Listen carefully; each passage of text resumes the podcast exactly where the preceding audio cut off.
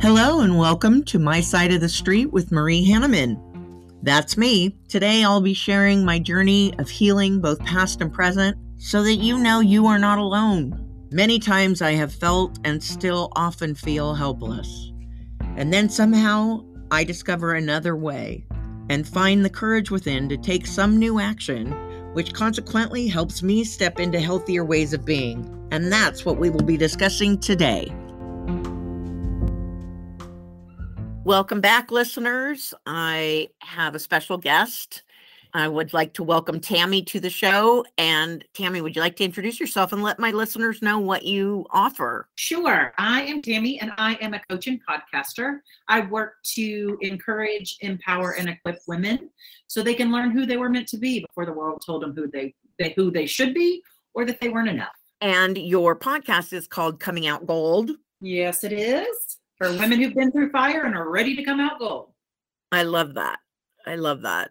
We recently did some work together. Tammy does work with uh, uh, businesses, individual people. And honestly, I felt like in the beginning I was going to do some business coaching with you, but I felt like I needed to get over some of my personal issues to be able to be free to think about business, which this is one reason I love working with you is that you can switch back and forth and and be able to help me in whatever area I'm the stuckness is happening in. So I do appreciate the fact that you have a mind for both. You you are compassionate for the individual and you lead the growth there and you also can step into the role of helping the business grow and and gain some ideas for that as well. It's like our friend Heather in our Wonder Woman group says, like no one goes through hardships and trauma most often and does their work without starting a business. And most people that have got who start a business end up with problems and roadblocks they need to overcome. So they kind of do just go hand in hand. That is very true. I, I yeah. agree with that wholeheartedly. Also, I don't know if I actually told you this, but about a year ago, I found a Facebook group called Trauma and Clutter. And oh. I was, I totally forgot to tell you about this. So this is kind of exciting. This is new. And that got me thinking about the work that you and I have been doing as of late. So let's start there. I have a cluttered room. I rent, I live with, I'm a roommate with my sister Kath, and I have never in my life maintained a clean room. Like that's in fact, in, in treatment for at HVRC for for drug and alcohol treatment, I used to get in trouble all the time. I got would get written up and you know talked to because my room always had more clutter around than I, we were allowed, and my closet was a disaster because I just take everything from the room and chuck it in there because I, I I don't I did not have a routine or a habit or a, or a strong desire to keep things in order. So that was something I really wanted to change about myself. And I, I would say that was probably what, 10 weeks ago, maybe? Might have been yeah. that long. Oh, yeah. Yeah. That I I decided to take action on that. So I, I had hoped about being a different person. I tried different things in different ways. And I I had hoped and but not really taken any steps and all the steps I was taking were telling me with my old patterns that I was stupid and that I couldn't get this figured out and all of that. So finally I said I need help and I I made a step and I called and I asked you for help. Yes. I think that was really important the that that was like the de- defining moment for me that where things started to change just in asking for help. Just that step right. alone sure. was really big for me and I said, okay, I'm going to give you a, a, tour of my room. Please don't judge. yep. You want to share? you want to share a little bit of um, of what your impression was of of the task ahead eh, of me, where I was at, what you were thinking. Yeah. So I'm a firm believer the clutter in your space is really just a representation of the clutter inside your soul. And it's just an outward manifestation. So when we first got on the call, it was clear you were very nervous. You were mm-hmm. anxious. I think you were you were you feared judgment and obviously from what you've just shared it's because you yeah. experienced judgment. So that was a norm and I used to help people organize their homes before becoming a coach, and like we're talking hoarders. Like so, I mean, my my bar is it's really low for like anything that's going to shock or surprise me. I mean, it's low. So when you showed me, like there was clutter, there was, there was chaos, there was, but it really wasn't as bad as you set the scene for it to be. It wasn't. It was just stuff that you needed to handle. And and the reality is you haven't been able to tackle it before because you don't have systems and processes in place. Right. And so once you develop systems and processes, it just becomes an easier journey for maintenance. Yeah. And I have noticed that in in the last 10 weeks in working with you that that it's it's never as bad as my head makes it out to be. Right. I'm always punishing myself more than it well first of all I, I have no need to punish myself period No, that's not something i've gotten i mean i knew that logically but i've we've worked through that with me. But other than that also the the weight of the punishment that i was trying to push on myself was not equal to what was the problem. The Right. problem was not as big as and and you know i think everyone finds that uh, once you start looking at something it's very rarely bigger than the scary monster in your head. For sure yes yeah, Yeah. we um i think we we define our way of being as definitive. So it's always Marie's always messy. She's Yeah. always been messy. She's always going to be messy. But that's just such a narrow-minded view because you're a fully formed human who can change and adapt and grow and yes get new skills and become do new practices. But that false narrative tells us that it's always going to be this way so even when you're trying to be vulnerable and open that door for someone to come in and help you you start sharing the always it's always going to Yes. be like this it's always and it's so big and it's a mess and it's because you've told yourself that other people have told you that like there's just been decades of pathology that have defined you as this one thing And you know what I've recognized through this process is that that decision of me being a messy person, of me not being able to clean my room, of me was made when I was younger, like in my parents' home, still a child. without your permission Yeah, and and so here I am repeating that to myself even though I was a child when that was decided. Mhm. literally you Right. know and when i look back now through my eyes compassionately to me as a child i know why i kept my room my way in oh. that time what was my way then. And it was to protect myself in my little childish mind. So really i should be applauding my child Marie as a child for taking care of herself as best as she knew how, rather than making adult Marie wrong for what looked like a mess to the outside world. Right.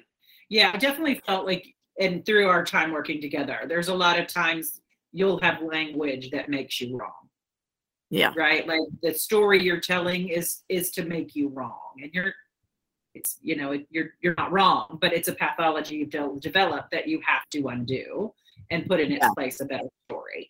And the reality is, you didn't have a choice how they defined you as a child, but you're a grown person living your own life and you get to decide who Marie is today. Yes. Big time. And I the stopping, the the not being able to move through cleaning up and all of that is so much more than I'm just a lazy person who doesn't want to pick up her shit. Oh, it, it honestly has like not even 1% is that you're lazy, not even 1%. Yeah.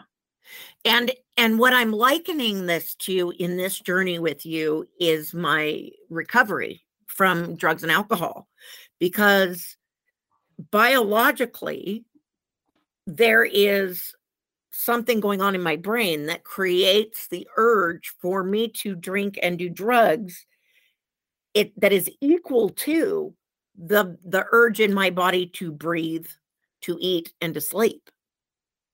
That's the way I am wired.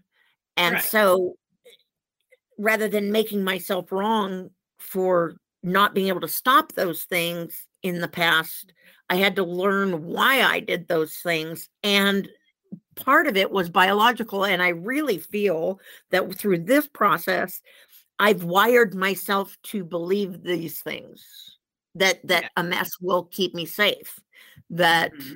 that having all my things very close to me prove that I exist Right. and, that I'm a person. Yeah, Yeah. and that I'm sane and that I know my re- own reality. Mhm. And those are things that were believed as a child and in me as an adult going through trauma, but they are no longer necessary belief systems for me. I'm safe now. Right. I'm healthy now. I can change that and I get to choose that. Right. And knowing Yeah. that logically is very different than feeling the power emotionally. Of course. Yeah. Because experience has taught you that it's not true. Yes. So, but logic tells you that it is. So you've got to get your experience to catch up with your logic Yes. so that you can realize the old version of Marie versus the new version of Marie. The version Yes. that people told you you were, their expectations, their shoulds, their definitions, their projected identity. And Yes. Marie chooses to be. Because the reality is you are a grown woman now, and no one gets to assign you an identity. You get to choose each day who you'll be and how you'll show up in the world. And you don't have to choose that anymore, but it it takes a lot of work to get the experience and the for yourself to believe your own track record. Yes. And to create that track record, you have to retrain. I've had to retrain my brain to not judge the new realities Yes. because that keeps the old uh, belief system in place. Right. Making myself wrong keeps the old belief system in place and doesn't allow me any freedom to grow at No. all. No. You have to retrain yourself, give the experience, because otherwise you sit in judgment of yourself and you Yeah. judge yourself based on their standards. You judge yourself based on who you were told you were, and you don't give yourself room to learn to be a new person.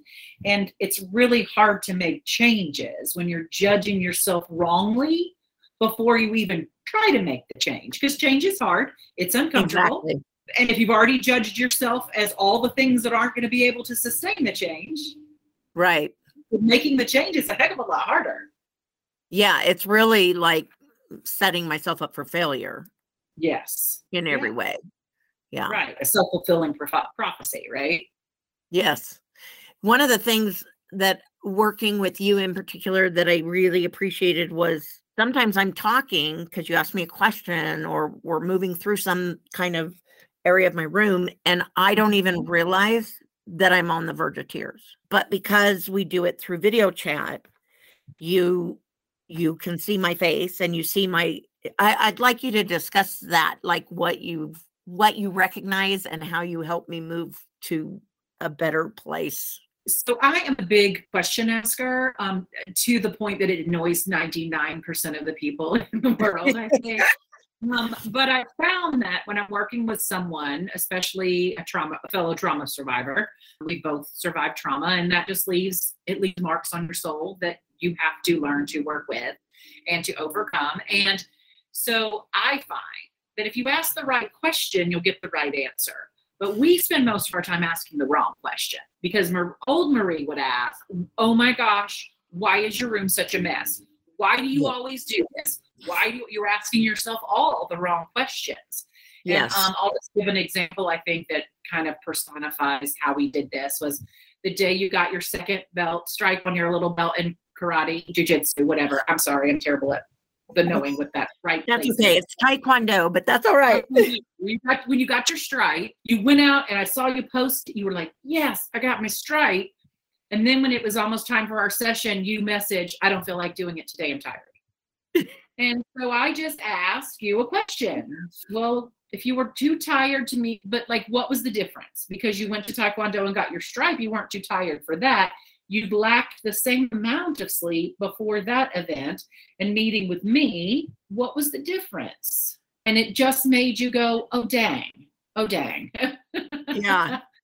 there, was like- I, I see what you're doing Yeah. here. Yes. I immediately felt powerful because you reminded me of something I chose to do that showed my power and my strength. And I immediately thought, okay, yeah, that's a great question. And really, there's no difference. In fact, Taekwondo is probably more difficult. Phys- Then- yeah, it's physically. You gotta like Yeah. chop, chop. Yeah. And and so I I remember that day and I was actually in the dark laying on my bed when you asked me that question and I got up and turned on the lights and we did our session. yes. We I'm did a it. hu- huge believer. I think that's one of the things I notice about you. When you're self-judging and self-shaming, you turn off the lights. Yes. And the reality is that's because shame can't exist in the light. Okay. Yeah. So you turn off the lights. But if you turn on the lights, we're like, okay, I can breathe. We can do this. It's all going to be okay. And yeah. And like, I think, I think that was a day I, for me, it like experience watching you as a coach. I feel like for you, that was a huge breakthrough moment Yeah. because it was like, oh yeah, I can. I saw myself tired. differently. Yeah, because you were tired because you had had like a family emergency. You didn't get sleep the night before. Like you were legitimately tired. Like there's no like that's not even in question. It wasn't like you're just like I don't feel like it today. You literally were tired. because didn't sleep. So, but you matter. Taekwondo mattered enough to you to get up and do it. Yeah. You in that moment, you chose for your new Marie, your new self, your new identity to matter more than sitting in the dark and being ashamed because your room was messy. Yes. And it was like in that moment, I felt like you stood up and took your power back. That that's how it felt. That's how it Yeah. felt. And it you were not in any way, shape, or form like judging me or making me wrong for not wanting to do the session. You just kind of gently were curious. And that Yeah, was well, what's the enough, difference? Totally enough for me to pull the covers back on myself. You know, Yeah. for me to say, okay, there might be something here that you are trying to avoid, but it's not that you're tired, too tired to do it. So let's at least look at it. Right.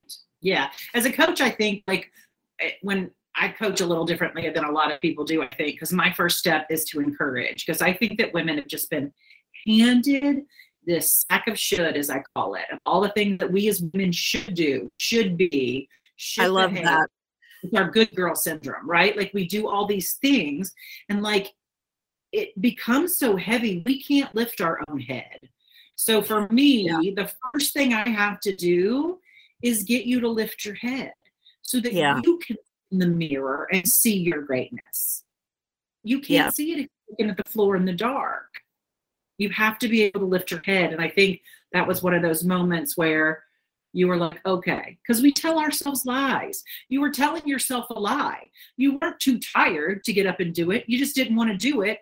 And we found out why you didn't want to do it after about a minute when Yeah. you had another revelation. Yes. Was that the day of my hearing aids? Yes. Yes. You were like, I don't want to get out of bed because I lost, I can't find my hearing aids. Like it had Yeah. nothing to do with fatigue. It had It nothing to didn't. do with I don't want to get out of bed. It had everything to do with I can't find my hearing aids. And I've written a whole epic novel about what that means Yeah. about my back. I had not known where my hearing aids were since I had gotten back from Cal- my trip to California, and this was like at the beginning of March that I I had no idea where my hearing aids were, and I was terrified that I had lost them. They cost a lot.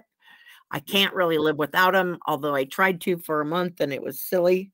And Texting on your family to be sure. Yes. Yes, for sure. My poor sister's like, "Will you get your hearing aid?" I couldn't hear anything she was saying to me, especially in the car. It was horrible. That day, what you said to me was, "Okay, Marie, you already have decided that you don't know where your hearing aids are. Like that's mm-hmm. already a thing for you. So looking for them doesn't make anything worse than what it is right now." Right. And I was like, oh, That's interesting. Like looking for them could only help because I've already decided I'm an idiot and I've lost them. So, and I was scared. I was scared to look. I was so scared. My my heart was like in my throat while I was looking and you just stayed with me and you're like, "Okay, what are you going to look in next?" Okay, that's great. Nothing's changed, you know? And and then yeah. the same bag, cosmetic bag that I had looked in, my travel bag, I had looked in that thing six times at least, thoroughly, right. I thought. But this time I decided, why do I keep my cosmetic bag full all the time? Like I'm not always on a trip. Right. So I dumped it out and they were at the bottom. They were in yeah. a Ziploc baggie. I'd put nice them supposedly in a safe place. right. Yeah. We always put them in a safe place. But like the reality is, is like it was the last place that you that we were looking. So like it wasn't yeah, because like, I was like, I've already gone through that. Right. You were like, just like Coach Tammy said, get up and find your hearing aids, and they magically appeared. No. Yes. You went through your entire suitcase. And mind you, as we went through the suitcase, you put things where they belonged. Yes, I did. Instead of just like willy nilly tossing them around the room while you're searching. Well, like we all that, when we do stuff. That's another thing too, is that I hadn't unpacked because I was afraid that I wouldn't find my my hearing aid. So I just didn't unpack at all. Right. And ignoring the elephant in the room doesn't actually make the elephant go away. It just stays well, there. It certainly it, didn't. Like, no, it just and it gets gross because it's staying there neglected. So yeah, yes. was, we put all the stuff away. We went through a tote your work bag, not yep. in there. We even while on the session, you called the hotel and asked them. Yes, I did.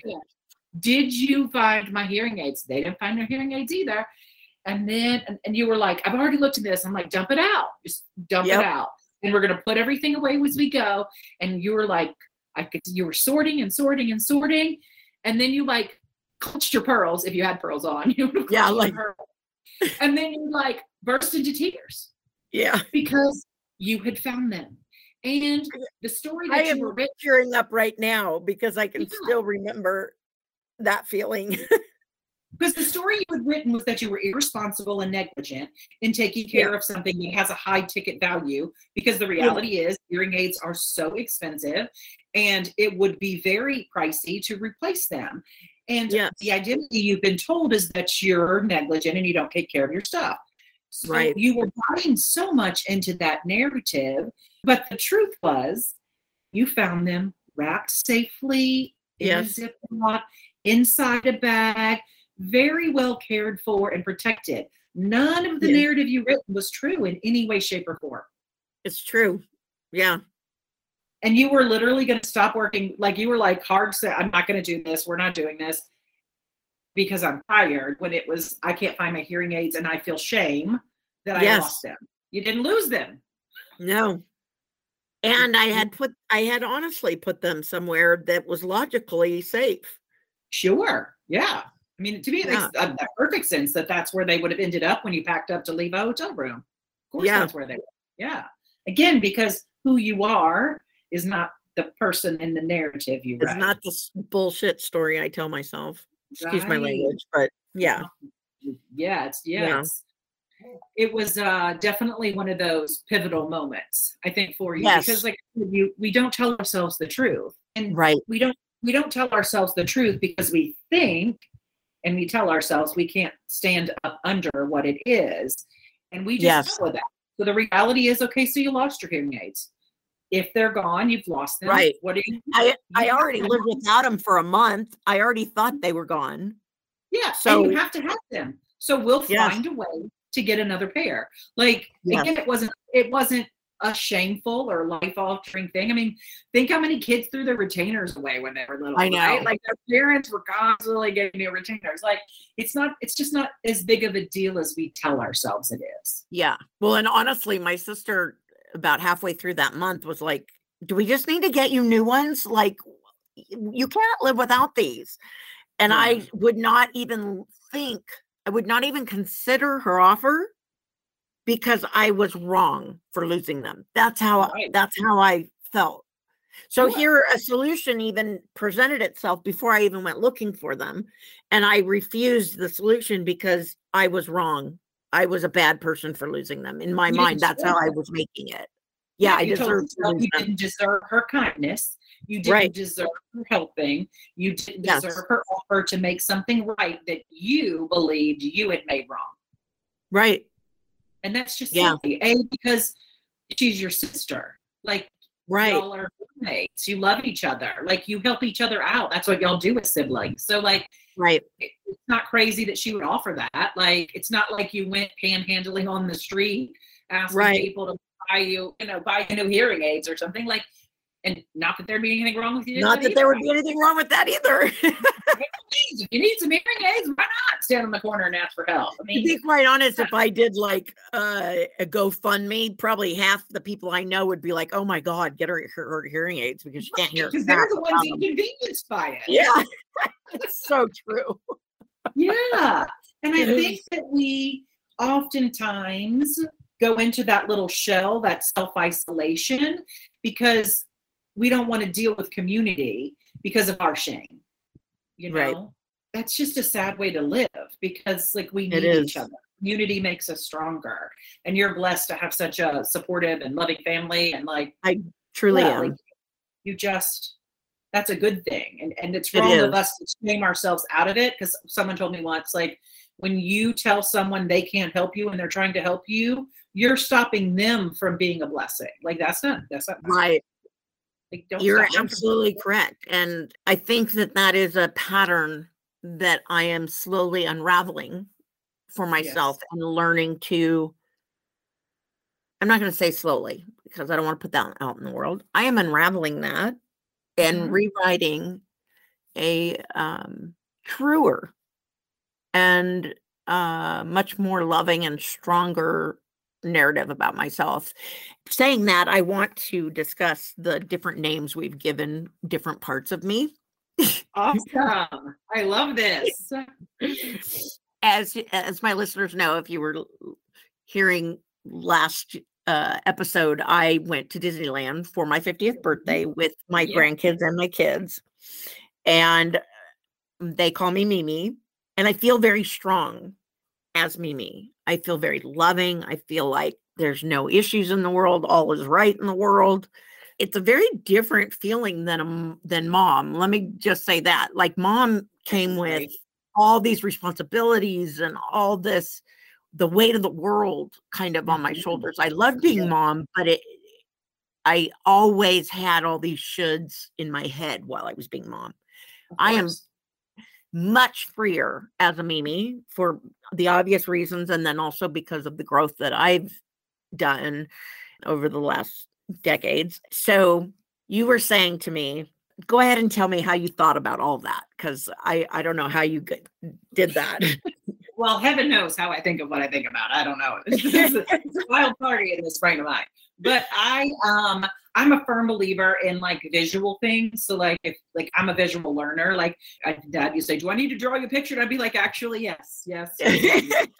so like i like to create visuals and i think if uh, like you need something to pull you forward when you've been decades in the same pathology. Like new Yes. new marie's got to go forward.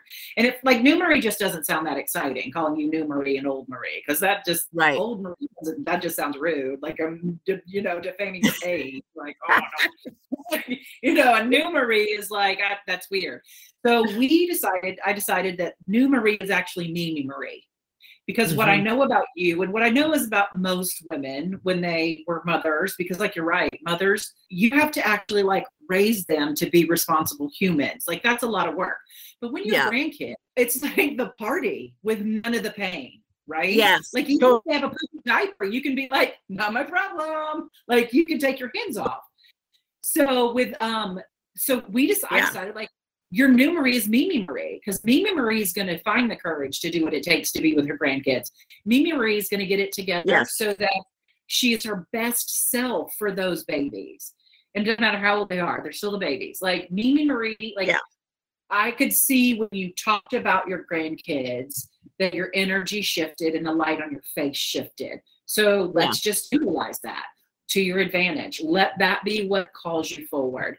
And we even talked about it in our last session. Like if you're at there's you hit that roadblock and you're struggling, and that old Marie is telling you all that wahala that old Marie likes to tell you about who you are and what you're doing wrong, but your your grandbabies are on the other side of the bridge. So Mimi Marie is going to cross that bridge because the grandbabies need her. She's not going to stay there listening to, to old Marie being a jerk. She's going to move forward.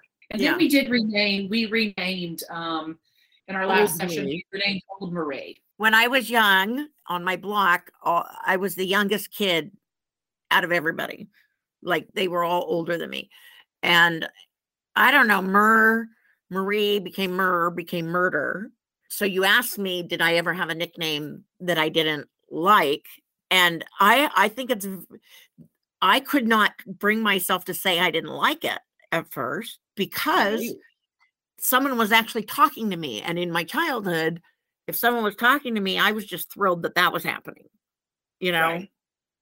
But truthfully, because they'd say, Hey, murder, who'd you murder today? And it, it, it, was hard for me to pick someone. I didn't want to pick someone. And I didn't realize how painful that was. And and so when you said that though, when you asked me, was there something murder's the first thing that came to my mind? Because one, it was probably the most common nickname that everyone called me, and two, mm-hmm. because I didn't like murdering anyone. And even though it was just a verbal game, it bothered me. Sure. And and I we named the old Marie murder. So when my old patterns are coming up in my head, I can say murder, you can just, you know, shove it up yours and go yeah. away. I think we said suck it, murder. We're not doing that today. Yeah. Like, yeah. like yeah. You you get to choose whose voice you're gonna listen to. And it can be yes. murder Marie or it can be Mimi Marie. Yeah. One is one is positive and light and one holds negative implications. So yeah. One is completely based in fear and the other one's completely based in love. Truly. Like yeah. even just me saying those two names, Mimi versus murder, yeah, I can feel it inside myself. So yeah. so that really helped to have that. Plus I have a hat that says Mimi, Bronson, and Cora on it. So when yes. I start to feel not strong, now that my room's a little cleaner, I'll know where my hat is on a regular basis, which is new. Yes. Uh, but I put that hat on and then I I just feel the love. Yeah. I mean, I think you you want to be your best self for your grandchildren. I do. You you want to end. I want to be my best self for me, truly. For me, yeah. I want to. Yes. But the truth is, is that my grandkids help me see that easier than just me as myself. Yeah, they're kind of like puppies, right? Like they see the good yeah. in people. You know, yes. they just see the goodness in you and they want to they want to participate in your goodness, right? Like they yes. want to be surrounded by that. And they want you to participate in all the things that they do. Be it yes. I found a ladybug till I won a trophy at soccer. Like yes. The, they just want you to be a part of it. I think for you, I think something you value though is breaking the old pathologies. Absolutely. Generational pathologies because you've seen you've seen and experienced it. You know as a mother what that has done in the relationships there. And yes. also you know a hundred percent you're not passing that to those grandbabies. You're not going to do it. Right. It's just I'm, like that's no not who i'm going to be. That's already who i'm i'm not that person anymore. And i i i have nothing but a desire to be love and to be sanctuary and to be fun when I'm around the grandkids. They help me call myself forward. So th- that was really helpful to name those different parts of who I am and the and the different voices that come up and tell mm-hmm. me different things. One right. you know encourages me and and the other one totally discourages me completely. Yeah. Yeah, I think the hard part is coming through trauma that sometimes like and it's sometimes it's trauma we brought on ourselves. Yeah. Right? And sometimes it's trauma we participated in, and sometimes yeah. it was done against our will. There's all kinds of trauma. but I think when you've participated in it or been complicit in it, like we talked about with, you know, the murder Marie thing, you right, you answered. You know what I mean? Yeah. So you participated in that. So like yeah, that formed a deeper bond kind of with that identity. So yes. it's harder to break it because you participated in it, which then means you've got judgment and shame coming hot on your yes. heels to tell you like you don't deserve not to be called Murder Marie because you played along. You know, I'll tell you, I had no idea, no idea how intense the shame and judgment was inside of me. I really didn't think I had much. Oh, really? I really didn't. I, I, yeah, I just like people talk about Catholic guilt because you know I was raised Catholic, and I'm like, yeah, I didn't have any of that. Which sounds funny now that I say it out loud, but but I really didn't. It didn't. You know what? I think that drinking and doing drugs for decades allowed me to live in my rose-colored fantasy. Sure. And I mean, keep yeah, and keep all that old that old racket in place without it killing me like i use the drugs and alcohol to to escape from my own head you know? Mm-hmm. i think you skipped a lot of the guilt because you said i didn't have the catholic guilt. I think you skipped it. I think you skipped it went straight to shame. Yeah.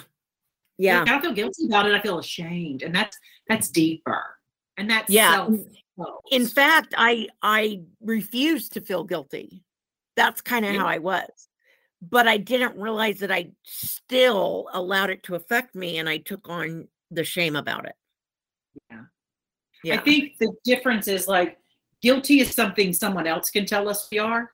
Yes. Like you did this, you did this. It's the finger wagging, right? Yes. Where shame is what we tell ourselves when the lights are off and we look right. and reflect the choices we've made and the participation we did had and yeah. Yes. So even though I was like adamant that I refused to feel guilty for my choices mm-hmm. in my life, because I didn't understand the patterns running in my life until a lot more recently, that's why it's it's you can be oh i'm not going to be like my parents or i'm not going to allow this to affect me or i'm going to but in, unless you really look at the underlying patterns that are running you're you're you're just getting it in a different way it's like it's still happening, it's still affecting you, but it's in a different way. For whatever reason feels more powerful to you. And and for me, shame was like, well, I chose that. And guilty was like they're telling me what to do. Right. So you you as a rebellious person, you yes. like not not you're not coming at me with guilt. You're not. Right but I'm going to pick up the bat myself and I'm going to swing away. Exactly. Shame I'm going to heat myself with. Like, yeah, I still didn't get away from it until no. I really looked at, until I started to deconstruct the belief systems of my life and of my family of origin and how that played on to me and, you know, all of that. Yeah. I mean, really, the reality is clutter in your space is no different than being a drug addict or an alcoholic. It's it's really not symptom of yeah. a deeper problem that you're not willing to address. And whether you don't address it by keeping clutter around so you can't your mind can't think about it, or right. you just you know, you go to the bar and have happy hour every day. Like, yes. It's still the same thing. And I think the problem is, especially here in America, we're always trying to fix the symptom. Yeah. So we go to the doctor and we're like, oh, I got a headache. And he's like, okay, I'll give you this. But what if your headache yeah. was caused by magnesium deficiency? You don't know. Right. Right. But you, you get like we just it's the same with our clutter. It's the same with drinking. It's the same with yes. you know whatever your vice is. Because let's just say, if you're living in this world as a human being, you've got a vice. I just, yes, and it's our job. There's something that you choose that's not healthy. That's a coping mechanism. Right. Whether yeah. it's ignoring the problem or whatever. And, you know, as I look around my room right now, because I'm still certainly not perfect and we haven't completely solved all my problems, it's a journey. And I have parts of my room to continue to work on. I see my room through different eyes. I see them, you're lending me your eyesight, you're lending me your point of view. And that in and of itself, just that alone has been so helpful because it pulls me away from the pounding of my character and the pounding of my heart and soul of saying that I'm no good. It stops that in its tracks and it allows me to say, "What? What? You you you don't see me like you don't see this horrible person standing here. You see just a few things that need to be cleaned up. Like what a what a different concept for me." I I have often said and I continue to say that your mind is a dangerous neighborhood and you should never hang out by yourself in that neighborhood. And so just asking for the help, just asking for another person to stand with me was huge in and of itself. And then to be able to have such a capable, compassionate person such as yourself, Tammy, to to walk, to hold my hand and walk me through my own my own BS that happens to look like a cluttered room. Yeah. I mean, that's all it is. It's just clutter. I think that I would, I appreciate your kindness and what you said, but I would say that what I'm really doing is just holding up a mirror for you to see yourself. I'm not lending you anything. I'm just holding the mirror and lifting your chin up a little bit so you can see yourself. That's I see all. why you say that. And I'll tell you, um, it's a little more than that. And I'll tell you why. Because when I look in a mirror, all I can do is use my mind to think about me. And the mirror that you show me is a gift of being able to see myself through your eyes. And that is very powerful in in being aware of my own shame and of my own terrible story that I tell about myself in my mind.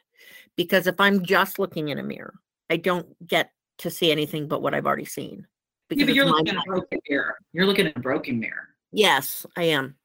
I'm holding yeah. up the right mirror, the real mirror. Yes, absolutely. You're looking, at, you're looking in one of those, um, what are those? Not circuses. The wonky, the, the funny, funny house mirrors. Yeah, the crazy house or whatever. They use, yeah. they have the mirrors that do all that stuff. Like you're looking when you look at Marie in the mirror, that's the mirror you're using. I don't use. Yes, I see that. Yeah, I just my, you would. My mirror is distorted. Yeah, and mirror that's not like you know we use filters in social media right yeah the mirror i hold up doesn't have any filters it doesn't yeah. have the bs filters yeah or like rose colored or the rose colored fantasy yeah, both, yeah both into the spectrum it's the real version of who marie was created to be and i think yes. that that's most important yes without I, old pathologies i agree with that you're you're right and it and it's true that the mirrors that I have been looking in have been funny house mirrors. Yeah, because I mean, I don't. I think when you try to like like give me the credit for it, it takes credit from you, and I it's your credit. You're the one doing. Well, I'll work. tell you, there's plenty of credit to go around. My credit doesn't take from yours, and yours doesn't take from mine. No, we are abundant. But we I don't want you to give away your credit for the work you're doing because I it is hard and it is holy work and it is not. I understand that. And there have been a lot of tears and angst and anxiety and like we've had to pack that toolbox full of different tools you can use when all that comes up and like like but you're the one that's standing in the room doing the work. I understand that and thank you. I will take that. Because you're Mimi Marie, taking charge and living large. Damn straight I am. I mean, I just to say, as a trauma survivor myself, and having done a lot of work over the past 12 years, like my being able to take the hard stuff and use it for good to help people like you, like that's my redemption story, right? Like that's the gift yeah. to me. The fact that I get to stand there and hold a mirror for you to see yourself, right, is a gift to me because it knits together more redemption in my story, making taking the brokenness and making it beautiful. So that's, yeah. I mean, that's a gift. I mean, it's just working with people who are ready to do their work. And that's really what it is because you ask for help. And we know that yeah. you can't change what you don't acknowledge. And just like seeking sobriety, if you're not yeah. ready to ask for help, it's not sustainable. Absolutely. Yeah. And you were ready to ask for help and you're making big changes. Yeah. I I feel it. I'm proud of it. I appreciate the help that came when I asked. As Chick-fil-A says, it's my pleasure. I love that. And you know, I will speak directly to the our last session together. Okay. I literally was frozen I really was. I was frozen. I felt like lightheaded almost even like like how is this ever po- how can i ever possibly look at my room and and make it any better than it is and i felt hopeless about it which is surprising given the strides that i've made over the last two months that's that's my old bs telling me that i'm worth murder. nothing yeah, yeah absolutely and i don't want to believe her i don't i'm really excited to see more more evidence in favor of Mimi right. and less in favor of murder. It's quite a ride becoming the Marie that I choose and desire to be, and rather than the one I stumbled into because I didn't understand half the crap that was happening in my world. right. Yeah, I think that um, as women, we aren't really ever given a choice in creating our own identity and understanding who we were because we from birth have, to, have been told how to act, how to move, how to be, how to make ourselves small so that men feel more comfortable in their space. I got thoughts on that. Um, I just well, and you know, that- even I have to say before you finish that whole thought, even that is is boxing men in in a way because we're oh, we're yeah. being taught to assume they don't want all of us.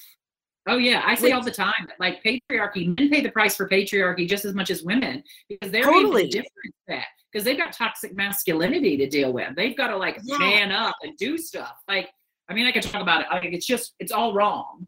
It is. It's, it's, it's all sad, really. Yeah because it's the same for men, right? They're they're told that they've got to be macho and whatever. I mean, I can't, I cannot barely even say the word. I find it so. Disgusting. Or or it's it's so much that they they you can't be a macho man. You can't be a a an idiot and a jerk and all this. So they're so afraid to be because anything they do damages people. You yeah. know, like that's mm-hmm. rather than loving all parts of ourselves and that's so important and i and i'm i'm loving loving myself. It's crushing right? Because murder marie she doesn't offer you much hope. No she really there's no hope really honestly. no she offers you false narratives of your not enoughness yeah. you do everything and, wrong and all of that. And mimi's world is truly full of abundance and love and open to anything possible. Right. Mimi gets to look at the world through the eyes of their grandchildren, right? Which is just full of appreciation and acceptance and kindness yeah. and love. Where Murder Marie might as well have like her judge's cape and her gavel on, banging on, yeah. you know, desk, telling you how how wrong you are. Yes. And I just think that like at some point we as women have to decide that we're not wrong for being who we were created to be. We're not. Right. We're not broken. We're not lacking. We're not all the things we tell ourselves we're not enough of while simultaneously telling ourselves we're too much of. We're right. not any of that. We're who we choose to be today. Yes. And and all of this growth, the growth through my trauma of sexual abuse, my my growth through becoming sober, all all of the growth i feel like my room is kind of like um as i as i accomplish this as i work through the emotions that are floating through this area i feel like i am coming full circle to really not that i'm done with my growth by any means, but that I'm right. I feel like I'm getting more evidence of the beauty of me and that I can trust that more because there's more of a history there that's happening. Mm-hmm. It's such a comforting thing to have more history of beauty than than just to remember the crap. Of course it is. A few weeks back I had asked you in one of our sessions to define what success looked like for you as we work through this process and like you literally were like it makes them unstoppable it means that if i do this nothing else can hold me back like like like katie bar the door because i'm out of here yeah. you know like like it just like i just think when we'll just stop in our tracks tell ourselves the truth instead of saying, I don't know, I don't know why I do this, I don't know. Or Yeah. the false negatives, because we do both. Like if we'll just stop and look at it and be like, oh, this room's a mess. What's that Yeah. about? Like what's Yeah. that about? Like without judgment, without criticism, without harshness. I mean, it is what it is. I mean, we even talked about our last session, like they're your things, first of all. You own them. They don't Right. own you. You own them. So you can tell them how they're going to be in your space because they're there by your invitation only. And so they're Yes. not going to tell you what you're worth. They don't have that right or authority. They're yours. You own them. You're going to tell them what you want to do with them. That's about you having power. And also, they're inanimate objects. They don't have a moral value. If you have a messy room, it's not a moral judgment on you. Like, you know, Right. it's not going to be like the moral police riding in and like the SWAT team breaking down the door and be like, you're immoral because your room is, it's not going to happen. Like, Yeah. and so like so let's just let's just all give ourselves space as women to look, Yes. acknowledge what is and make a choice for what do we want it to be Yes. and you're choosing that you're choosing a new way of being you're choosing and and. I feel every time we work or every time I do put things in my zones like I'm supposed to in my room, I can feel my whole body shift. It I feel it completely to the core of who I am. The changes that I'm making outside of myself are affecting me in a good way right and in a beautiful way. because your and- is a of your inside Yes. And I I found something on Facebook the other day and it and it said rather than saying well the one line I remember because it very much applicable to what I'm doing right now is rather than saying you have to clean your room say that you deserve to live in a clean space. I, I can feel that. I feel that shift because of you saying, you know, your things don't own you, Marie. You own them and you get to decide where they're going to be and what they're going to do and not the other way around and Right. so it's it's a shift in point of view and in reality it, it's like it's almost like the matrix you know once he realizes he can like go like this with the bullets flying past him you know then he can do it. And and i feel like that's what that's how big the shift is for me. It's like once i realize as i'm realizing that this does not dictate who i am or who I choose to be or or my worth, I feel that much stronger. And it is almost like like the matrix. I feel like I can dodge bullets in a way, you know? Yeah. Well, when we started our last session, you, like you just said earlier, we're frozen, completely frozen. And Yeah. when I asked you why, you said, I don't know. Then we dug a little deeper, dig a little deeper, and we get to it. And like it, within the first few minutes, you're like, how does this, like, it, was almost like your room was a prison and it was oppressing you. And so Yes. we tackled things, we worked through some stuff because again, action brings clarity, like we talk about. Like when you Yeah. move, first of all, when you move like scientifically, it disperses the anxiety in your body. So Yeah. it's just if you don't know, just get do something. So you did, and then so about 30, 45 minutes in, I had you leave your room. I had you sit sit where you were, think about how you felt coming in, leave the room, Yeah. take a breath, and re-enter the room. And the first thing you said was, "Oh my gosh, I love my room so much." went yeah. from it's a prison cell oppressing me to, oh my gosh, I love my room so much. Yes. You were mired in murder Marie's narrative instead of the reality of Mimi Marie and the Yes. amazing, strong, and capable woman that she is. Yeah. I'm so grateful that I'm choosing to walk through this. Like I'm grateful for who I'm being and the tools that are becoming available to me. I feel like because I choose to move through it, people such as yourself and and the different little tools you give me, you know, kind of like when when the student is ready, the teacher appears. That's that's Right. the space I feel that I am in at the moment Hmm.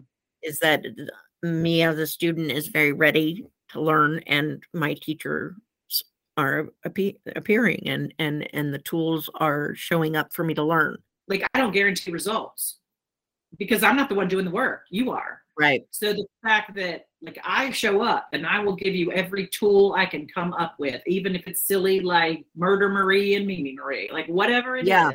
Like even it's like turn on your favorite soundtrack and grab your mini trucker hat. You got work to do. Yeah. Like whatever tool it is, you have to choose to do it. You have to choose to show up for yourself. And you do. And it's just been a beautiful thing to watch because I mean, I would say 70% of our sessions, you've had to fight to make that choice. Yeah. And, and that takes a whole lot of bravery. Thank you. I mean, laying in the dark is way easier It is. than having me pepper you with questions. Like I got an Uzi gun full of questions. yeah. It has not been easy No, making these growth changes. never is. Yeah. Growth is never easy. Yeah. It takes a lot of hard work to burst out of a seed and make a shoot and grow up into a strong, amazing woman. Like it's work. Work is never like, well, what do you want to do when you grow up? Work. No one says that. No one does. They're like vacation, be rich. Like those are the things. Like the reality is our work is never done. We're always learning Right. and evolving. And if trauma was is part of the picture at, at any time, I mean, quadruple down on that because it's going to be that much harder. But Yeah. you're doing it. I am doing you're it. fighting for yourself. You're fighting for Mimi. You're fighting for your grandbabies. Like you're fighting for your kids. Like you're breaking. Like I just feel like you're breaking chains and family patterns and pathologies. You might never see the full results of that, right? It could be your grandbabies' grandbabies, but right. they'll you'll have left a legacy that sets the next generations free. Yes. And no matter what I struggled with while raising my children and the effects that that leaves, I'm not stuck there. And I am, I am tenfold growing and learning and becoming a better woman, a better human. And that's what I can do every day be a little better than I was the day before and learn a little mm-hmm. more and love a little more. Right. Yeah. I think as mothers, we put, well, as women who choose to be good mothers, let's put it that way, we put a lot of pressure on ourselves to get it perfect. But Yeah. the reality is, most women who become mothers are broken in some ways. And those Yeah. broken pieces are like shards of glass that our kids kind of slice themselves on, you know? Yeah. And Yeah. we don't want them to. We don't want to. We give anything not to. We would sell our souls to make it not happen and undo it. But Right. the reality was, in that moment, we That was the best I had. the very best you gave. You It- gave yeah. 150%, and it still wasn't perfect, which lets Murder Marie write a whole bunch of lies Right. because, like, you fell short, even though you were doing more than your best. Murder Yeah. Marie's going to tell you you fell short. Right. and it's so hard to to not like I, it's the mom guilt is no joke it's no Yeah. joke like and it doesn't matter if they're three and you like snapped at them because you were crabby or angry or if they're 30 and you remember something you did that you wish you could do over because now you know that dunkaroos maybe is not the best snack i mean like, Yeah. like, like what's organic food i don't know eat the dunkaroos honey yeah. yeah, like you I think when you know better, you do better. And I you agree. didn't know better back then. And so and I'm I- enjoying doing better. I really Yeah. am. And I think it's redemptive for our children to see us Yeah. as women because we're women first before we're moms. Yes. We're women first. And I think it's important that our children, both regardless of their gender, like they both that they see us growing and healing and getting Yeah. better because it gives them permission to do the same. I I agree with that. I and agree. that's important. And when you Yeah. come from trauma and families, like everybody's got healing they need to do. yes. Yes. It just takes one person to step up to the plate with the courage to be Mimi Marie that helps, you know, break the chains for all the other people to step up and do their work. And I mean, it's not easy and it's been messy. It has you- been messy. And you still show up. that's okay. Yeah. It, yeah. Yeah. Thank you And so it's- much, Tammy, for everything, but most especially for coming on today and sharing the journey that we've had together through the coaching work that you've done with me. I really appreciate you so immensely. You are very welcome. It is my pleasure. It is my pleasure. And and again, it's part of my redemption story. So it's an Amen. equal blessing, blessing in equal parts. Amen to that. And you're gonna keep kicking butt and taking names with your trucker hat, Mimi. Thank you all for listening. You are beautiful, each and every one of you. I invite you to be the light and love you wish to see in our world. Have a lovely day.